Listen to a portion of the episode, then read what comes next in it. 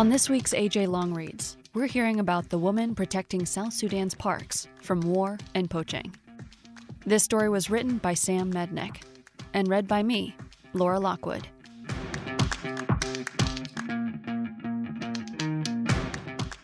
Bibiana Martin can hardly remember a time when she didn't live or work in the bush. The 32 year old has been protecting South Sudan's forests since she begged her grandfather to join the Wildlife Rangers at age 12 because her family could not afford to send her to school. The officer said, You're too young, you can't be a ranger. But I refused to listen. I said, If I'm not going to school, I don't want to just sit in the house, says Martin, waving her hands animatedly as she speaks, laughing much of the way through the conversation. She sips her morning coffee next to a small fire at the ranger outpost on the edge of the Bangangai Game Reserve in southwest South Sudan, near the border with the Central African Republic. The post is nondescript, basic, and remote. Several thatched huts line the area, each with a small garden adjacent to it where rangers grow vegetables. A few wooden benches and some plastic chairs are situated around the kitchen, really a small fire with some pots, where rangers take turns cooking meals of rice and beans. Martin is open and at times nostalgic as she recounts her early years with the rangers as one of just three female wildlife officers out of 25 at this outpost, she fights to protect South Sudan's parks and animals in the wake of prolonged conflict, amid a lack of resources and an increasing risk of poaching and forest degradation. Bangangai is approximately 170 square kilometers, 65.6 square miles in size, and is one of 19 protected areas in South Sudan, 13 game reserves, and 6 national parks covering more than 13% of the terrain. While the reserve is home to chimpanzees, bongo, and the African golden cat, among other animals, they are often hard to find. Many fled or were killed during the country's five year long civil war, which killed nearly 400,000 people and displaced millions between 2013 and 2018, when the parks were inhabited by armed groups. This part of the country was also overrun by conflict last year, some 80,000 people were displaced and hundreds killed from fighting between government and opposition aligned militias in Tambura County. In contrast, the ranger post is a somewhat peaceful oasis, and rangers here say they feel like they are making a difference and trying to rebuild what was lost during the years of fighting. Slinging her gun around her shoulder for the morning patrol, Martin finishes her coffee, grabs some water, and follows the rangers into the park. Playful in the forest, she appears more like she's bobbing than walking as she checks the ground and trees for traces of animals. Every time the rangers see footprints, they stop and record the GPS location of where it was. The patrols can take a few hours if the rangers are just going out for the day, but usually they last between five to eight days, with the team sleeping in tents in the forest. Everything they do is on foot, with little access to vehicles or motorbikes.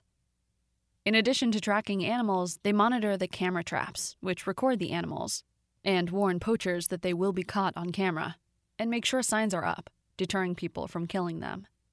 As part of her job, Martin also raises awareness with the surrounding community, speaking to them about the importance of preserving parks and not killing animals. She also catches poachers, or tries to. Despite rangers being forced to stop patrolling during the Civil War years, with Martin remaining at the headquarters in Tambura during that time. Across the years, she has apprehended about 12 people for poaching, she says, even though many are let off with just a warning. Born in Tambura, which is about 150 kilometers from Bangangai, as a girl, Martin's dream was to go to school. She would excitedly buy pens and notebooks at the market, but when she'd show up to class, she was kicked out, told her parents hadn't paid her fees, and she couldn't attend, she says. I don't feel good not having gone to school, says Martin. If I had, we could be communicating in English, she jokes in her local language, Azande. But that didn't stop her from wanting to do something with her life. Her grandfather, whom she grew up with, was a forest ranger. So at 12, Martin joined the Rangers too, working at the office in Tambura Town. At first, she worked there for free, going into the office early to clean, make tea, and learn about discipline and respect for oneself and others as well as the importance of abiding by the law. Martin worked for three years without pay, supporting herself by brewing alcohol and selling tea at the market on the side, she says. She then attended ranger training, and when she turned 15, Martin was given a gun. She remarks that it was lawless at the time, with the South and North still one country, Sudan, in conflict, and started patrolling in small towns and outposts near parks surrounding Tambura. At 15, she also earned her first monthly paycheck, approximately $300 at the time, one of her most memorable moments, making up for the sadness she felt at not being able to go to school, she says. My parents couldn't pay for my school fees, but God made it possible to work with the Rangers. For the next few years, Martin worked at various outposts in western Equatoria, moving up the ranks. Beaming, she points to the patch on her right sleeve, showing her promotion to second lieutenant that she earned in 2011, also the year South Sudan gained its independence. After South Sudan's 2013 to 2018 civil war officially ended, Martin wanted a new challenge and requested to come to the game reserve, where she now lives with her daughter, Victoria, one of three. The two live in a small hut with a vegetable garden out front that Martin spends a lot of time tending to when not patrolling, she says. While she doesn't let Victoria come on patrol with her, she lets her help around the post, fetching water and helping with the garden.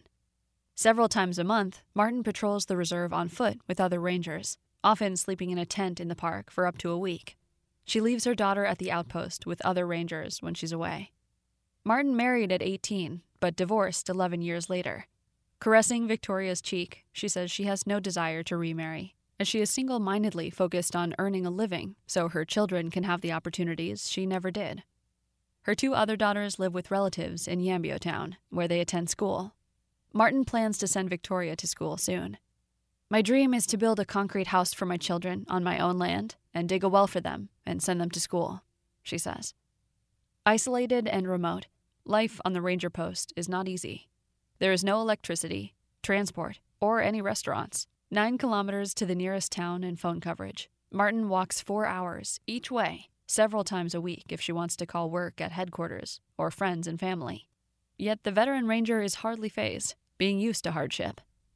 During the Civil War, there was no phone network. You'd have to write letters and hand deliver them, which could take up to a week, she says. As one of few women at the post, Martin puts the men in their place, especially if they have had too much to drink showing them videos of themselves when they get drunk and forcing them to apologize if they've been rude, she says. Well respected among her peers, her energy provides comic relief for the team as she bobs through the forest during patrols. When not patrolling, Martin raised awareness with some 3,000 people. She gathered community and religious leaders in groups and gave talks about why it's important to protect the parks and not kill animals, always motivated by a desire to help future generations. If I don't work for it now, no one else will, she says. Yet, it is hard to make a living in South Sudan.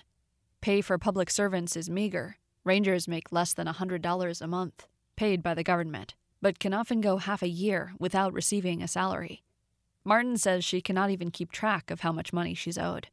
The last time she remembers being paid was a year and a half ago. She relies on the $5 a day she makes during patrols, which she gets from Britain based Fauna and Flora International, FFI, the only international conservation organization currently operating in the country, that also pays stipends for patrols, trains rangers, and helps with some logistics, like bringing in food. South Sudan has been hit hard by climate change. The country has experienced three years of devastating floods that have impacted some 850,000 people and killed hundreds of thousands of livestock. Yet the government puts little money into conservation only some 100 rangers, with one car and no walkie talkies, are charged with protecting western Equatoria states, forests, and wildlife, much of it with no phone network. While guarding the forest is not a priority for the war weakened nation, less than 1% of the national budget, approximately $5.8 million, was allocated to wildlife conservation, according to the 2019 2020 budget. Conservationists have said it's crucial to protect them. South Sudan has the potential to become a continental giant for wildlife conservation, says Benoit Morkel, South Sudan country representative for the FFI.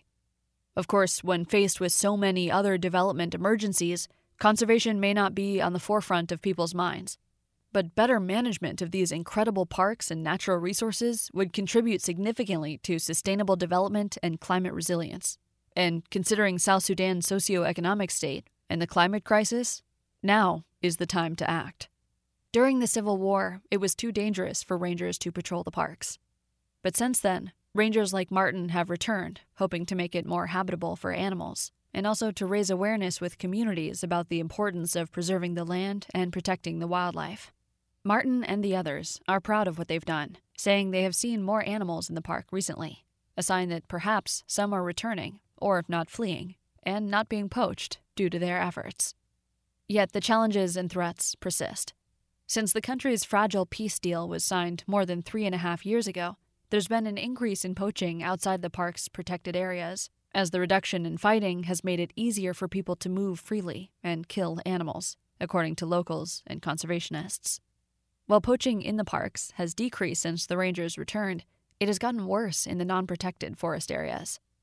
Rangers and community members near the park say the lack of employment is also a driver for killing animals, because people are desperate to make money.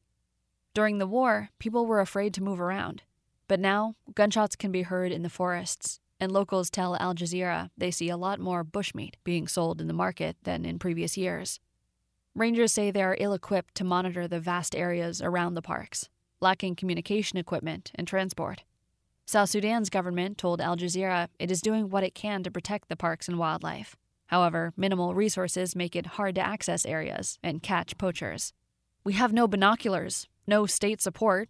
We need transport, communication, or cameras, says Joseph Matthew War, chief warden for Bangangai. Last September, rangers caught one poacher and kept him on their base because they had no vehicle to transport him to town.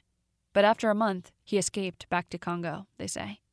Continued fighting, like the violence in Tambura County that displaced 80,000 people last year, also posed challenges in protecting the parks. It forced one ranger post to close in Southern National Park. Yet, despite the setbacks, Martin said she will continue the fight not only because she wants to protect the parks, but because she hopes her work will inspire women in South Sudan to take control of their lives. Standing proudly in the center of the ranger outpost, she speaks forcefully in front of her majority male colleagues. My message to the women of South Sudan is don't be lazy. Do any type of work to start your life, she says. It can help send your children to school, especially girl children. Don't let them waste time, and don't let them stay at home.